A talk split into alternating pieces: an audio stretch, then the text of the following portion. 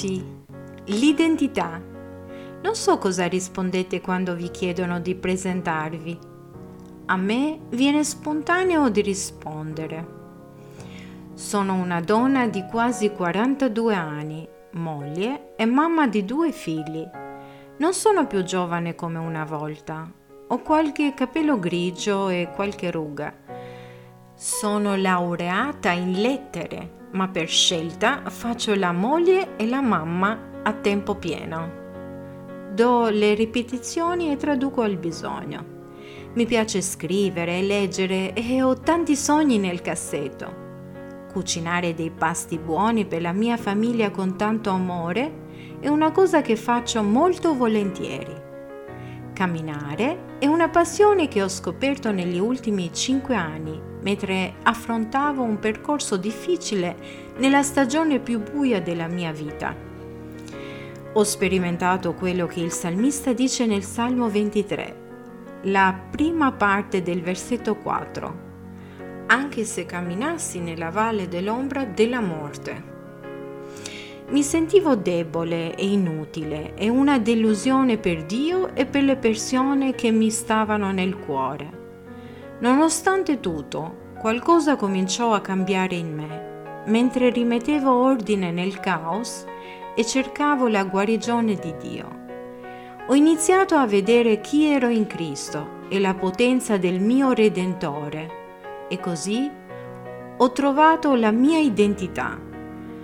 Ho continuato a lottare per credere di essere degna di amare anche dopo aver iniziato a seguire Gesù in una città diversa da neomama temevo di essere solo una persona sovrappeso che non aveva niente da offrire al mondo, perché mi pesava anche il fatto di non aver finito la laurea specialistica.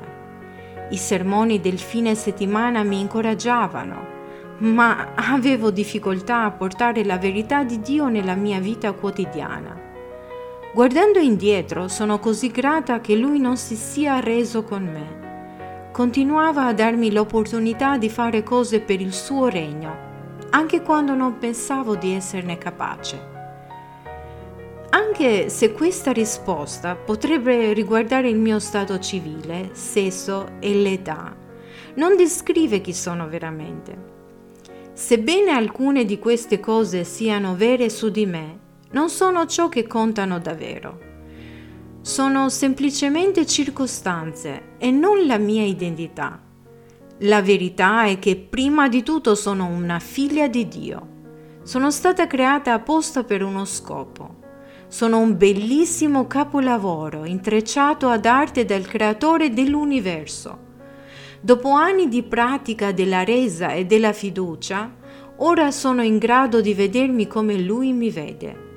Abbracciare chi Dio dice che siamo cambia la nostra fiducia. Sapere che è buono e credere che siamo stati creati esattamente come Lui voleva.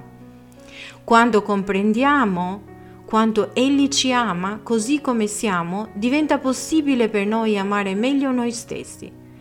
Cambiare il nostro dialogo interiore non è immediato e non possiamo farlo da soli Dobbiamo chiedere aiuto al nostro Padre amorevole. La verità è che i periodi difficili hanno lo scopo di far uscire fuori il meglio di noi.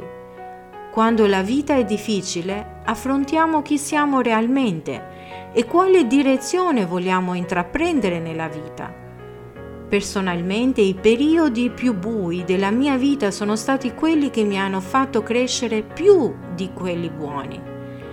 Ti incoraggio di non sprecare quei periodi bui nel deserto, che hanno la miglior possibilità di tirare fuori chi sei realmente. Qualunque cosa arrivi su questo percorso per trovare la tua identità, abbracciala. Usa queste opportunità per maturare e tirare fuori il meglio di te. Ne sarai grato se lo farai.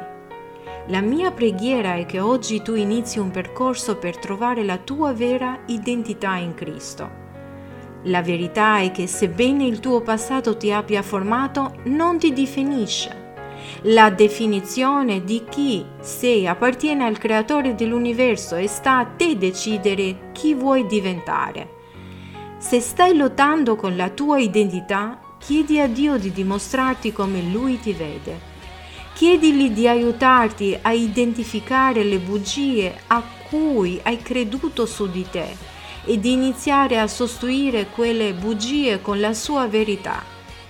Sarà lì per te per tutto il tempo necessario, finché non crederai di essere degna, bella, capace e amabile Chiedi a Dio di aiutarti ad abbracciare veramente la tua identità in Cristo. Dio ti ama, ti auguro tante benedizioni. Alla prossima!